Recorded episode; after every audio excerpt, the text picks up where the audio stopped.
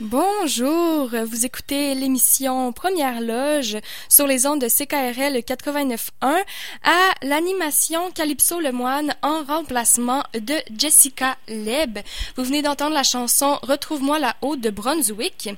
Et là, euh, l'invité que j'ai avec moi, en fait, c'est que la rentrée scolaire arrive à grands pas et il y a plusieurs parents, enseignants, élèves qui se posaient de nombreuses questions sur le début des cours avec la COVID-19.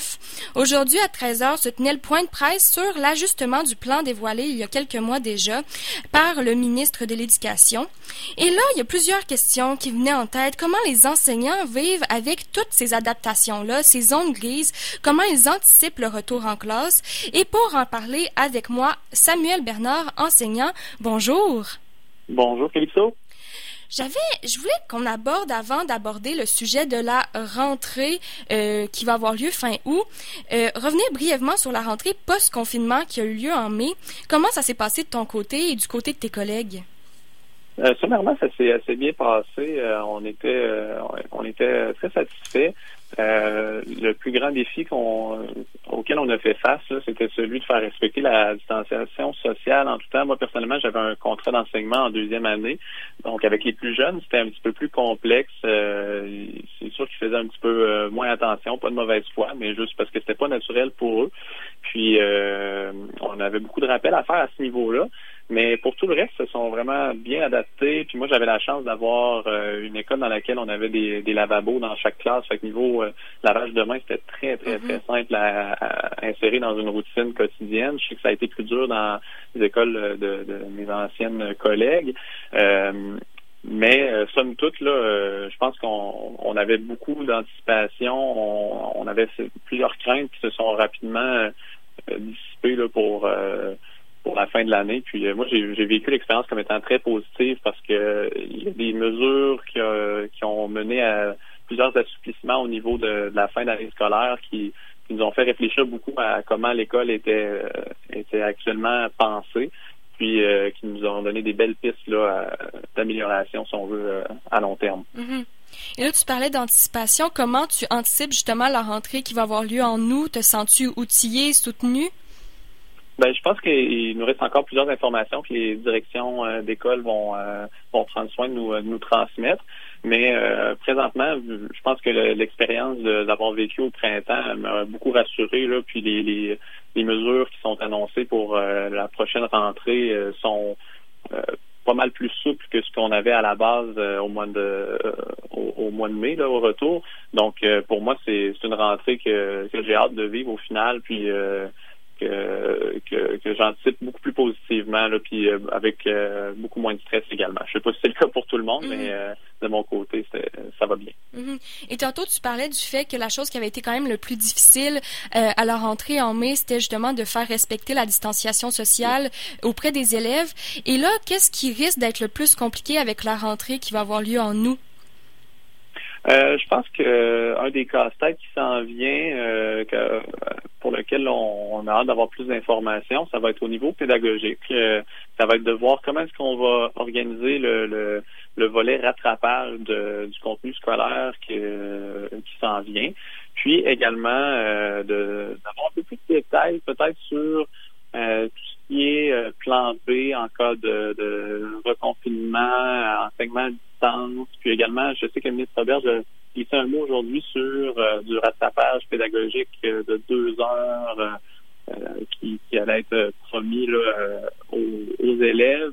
Il faudrait que je, je, creuse un peu plus pour avoir plus de détails là-dessus, mais ça me comme peut-être lever un petit drapeau de oh, OK, qui va s'occuper de, de ce deux heures-là, puis qu'est-ce qui va être offert spécifiquement aux élèves. Donc, j'ai hâte d'en avoir plus là-dessus. Mais c'est ça, globalement, je dirais que c'est le volet pédagogique parce que j'ai l'impression qu'on va être bien entraîné pour tout le reste, euh, surtout, euh, comme je dis, que les mesures s'annoncent pour être plus souple. Le masque, euh, il y a déjà certains enfants qui commencent à être habitués à le porter lors des déplacements, puis dans des dans les aires communes. Donc, euh, je suis pas trop stressé à ce niveau-là. Mhm. Et là, tu parles du masque et justement, le ministre Berge a annoncé tout à l'heure que euh, il allait être obligatoire pour euh, les enfants de 10 ans et plus dans les lieux communs comme les corridors, par exemple, à l'école. Qu'en pense le milieu scolaire, les enseignants par rapport à cette nouvelle mesure?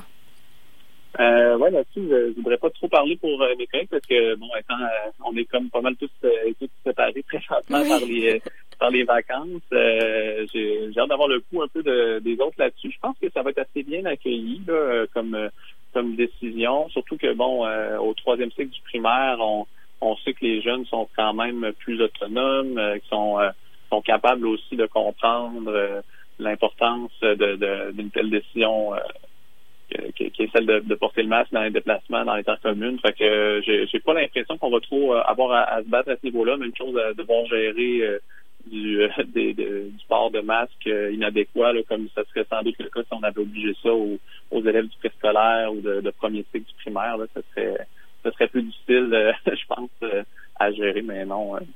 ici, c'est en tout cas de, mon point de vue, là, c'est c'est pas c'est pas un élément qui me semble problématique. Mhm. Et euh, déjà, en mai, vous aviez fait beaucoup d'adaptations dans vos classes. Est-ce qu'il y a des nouvelles adaptations que vous prévoyez faire pour la rentrée euh, en août? Euh, oui, là-dessus, je pense qu'on on va, on va pouvoir revoir un petit peu le, fonctionnement. Ben, premièrement, il va y avoir, comme je disais, le volet pédagogique. on nous demandait au mois de mai d'être plutôt en mode révision consolidation des apprentissages plutôt qu'en nouveaux apprentissages. Ça, va être déjà quelque chose de nouveau. Mais comme je disais tantôt, on va devoir inclure un, volet rattrapage aussi. Euh, fait que ça, ça va être une adaptation au niveau de la planification chez, euh, le personnel scolaire. Euh, je pense qu'il va y avoir encore aussi de l'adaptation au niveau de, la structure de tout ce qui est déplacement dans l'école d'une part, mais aussi au niveau au sein des bulles. Fait que c'est ça qui est nouveau. Là. Ma classe, par exemple, va être une bulle en Alors là, qu'est-ce qui va être permis concrètement? Est-ce que les élèves vont pouvoir circuler librement, parler proche, donc faire du travail d'équipe? Parce que si oui, ça change tout versus ce qu'on avait au printemps. Si non, ben là, il faut que je planifie en conséquence de continuer à faire de l'enseignement qui va être plus euh, qui va mettre beaucoup plus l'accent sur le travail individuel. Euh, fait que ça, c'est un gros point. À ce que j'en ai compris, on va être euh, on va être en mesure de, de faire du travail en, collaboration. Puis ça, c'est un, plus euh, vraiment génial qu'on aurait, puis une, souplesse qu'on va accueillir à bras ouverts. Mm-hmm. Si je comprends bien, il reste quand même quelques questionnements après le point de presse d'aujourd'hui 13 heures. Il y a encore quelques zones floues et quelques questions qui demeurent sans réponse. Exactement. Euh, je pense que le, le, le point de, de presse d'aujourd'hui visait à plutôt communiquer de quelle manière elle être transmise les informations à partir de maintenant. Donc là, il va y avoir la plateforme rentrée là, sur euh, euh, le site web québec.ca. Donc c'est là qu'on va aller chercher les informations ainsi que auprès de nos directions d'école. Puis euh, oui, je pense qu'on est plusieurs encore à avoir quelques questionnements. Rien de majeur de mon côté, là, c'est plus des précisions pour pouvoir euh, prendre certaines décisions pédagogiques euh, justement dans ma planification et tout. mais c'est sûr que les prochaines semaines vont, vont parler beaucoup plus à ce niveau-là. Mm-hmm. Et malgré toutes ces petites complications-là, as-tu hâte quand même de retrouver les élèves en nous? Ah oui, vraiment. J'ai j'ai hâte de, de, les retrouver dans un contexte, je pense, qu'il va être beaucoup plus ressemblant à ce qu'on avait avant euh, en termes de, du, lien de proximité qu'on peut avoir avec eux autres. Puis euh, j'ai, hâte aussi de pouvoir recommencer à faire du travail, comme je disais, collaboratif. Là, ça, c'était un, un, un, gros morceau, là, je pense que pour plusieurs personnes dans le milieu de l'éducation, c'était, quelque chose qui était assez irritant de ne pas pouvoir les faire travailler en équipe, de ne pas pouvoir les faire socialiser autant. En fait, c'est une des missions principales de l'école. Que c'est un gros morceau qu'on s'en vient rechercher, je crois, à l'automne. Puis euh, je suis assez excité de ce nouveau défi-là. Hmm. Merci beaucoup, Samuel, d'avoir été avec nous et on te souhaite euh, une bonne rentrée euh, en nous avec tes élèves. Merci beaucoup. Au revoir. Bye bye.